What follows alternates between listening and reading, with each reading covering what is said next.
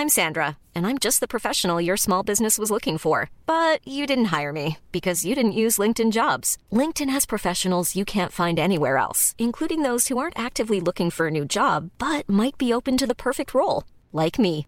In a given month, over 70% of LinkedIn users don't visit other leading job sites. So if you're not looking on LinkedIn, you'll miss out on great candidates like Sandra. Start hiring professionals like a professional. Post your free job on linkedin.com/people today.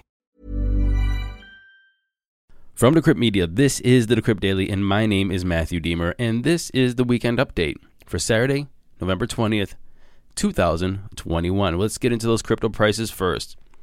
Bitcoin is sitting at $58,020, up 0.3% in 24. Ethereum $4,261, up a percent in 24. Binance Coin's in the number 3 spot at $582, up a percent. Tether's in the number 4 spot and Solana number 5 at 210, down 1.1%. Running off the top 10, Cardano, XRP, Polkadot, USDC, and Dogecoin. Oh, and by the way, SHIB dropped down to 12, and Avalanche is in number 11. I remember interviewing this guy when this first came out, Avalanche first launched, and I just was like another protocol. Uh, You know, it's always hindsight, always hindsight. And when you're interviewing people in this space, you interview a lot of people, you talk to a lot of people, so everything seems like the new thing. And sometimes it is, and you just miss out and you kind of like kick yourself because it's like, I was there, I was talking to the guy. Anyway, just a little uh, introspective analysis of podcasting in this space. Total market cap, we're at 2.58 trillion, a BTC dominance of 42.4, and an F dominance of 19.5. Moving into today's headlines. $12 billion to hacks and scams have been lost in DeFi over the past two years, mostly on Ethereum. The sector has over $250 billion of assets running through its veins. And if you guys remember, we started the podcast a little over a year ago, back in around June of 2020. At that time, it was about $1 billion. So, needless to say, the sector has grown a lot. A lot, a lot. $2 billion of this money has been stolen directly from decentralized applications. So basically, there's been smart contract breaches or vulnerabilities, and they just basically stole it from dApps. But it also attributes an additional $10 billion in losses to declining token value as a result of fraud or theft. 8.6 billion of this has come from Ethereum, while 2.5 billion has come from Binance Smart Chain, and this is since 2020. Square's TBD division.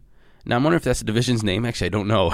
I just don't know. Is it the TBD division? Like they don't have a name yet, so they call it TBD division, or is actually the division's name?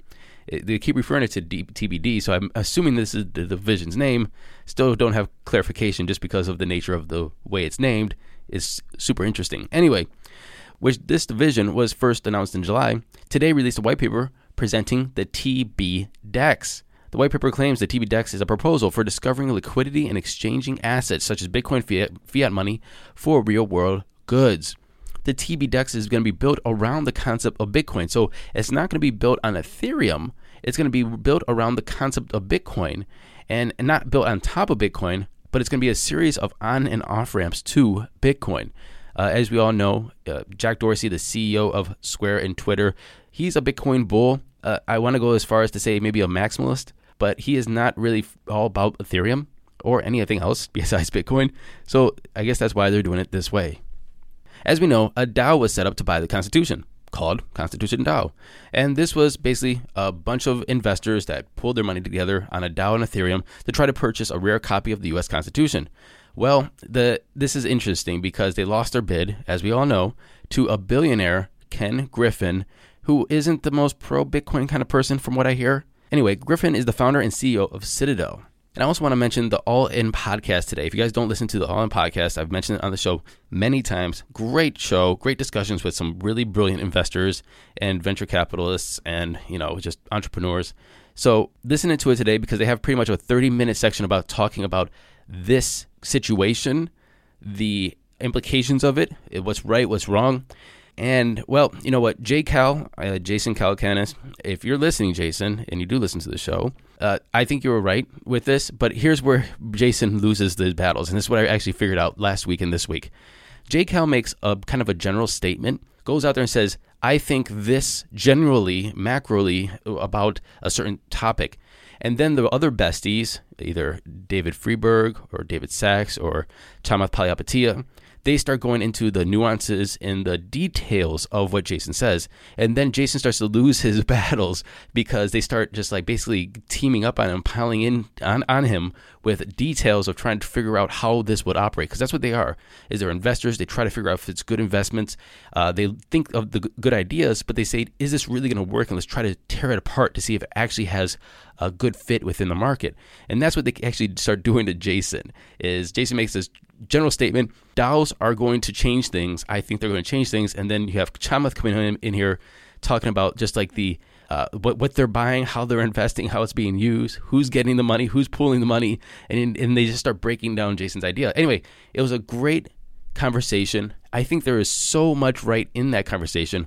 I think Jason Calacanis, he was right with his observations of what a DAO could be used for and the power in the financial inclusion and the access to financial products that a DAO could have in the future, as well as the other besties. They really go into talking about what needs to be done. Actually, they actually just start creating a framework of how a DAO can operate, operate legally, operate within parameters, operate in a way that people don't lose, use their shirts, and operate in a way that is beneficial and gives people financial access. And, well, take a listen. And finally, Hillary Clinton at Bloomberg's New Economy Forum weighs in on cryptocurrencies and Bitcoin. She says, in quote, what looks like a very interesting and exotic effort has the potential for undermining currencies, for undermining the role of the dollar as reserve currencies, for destabilizing nations.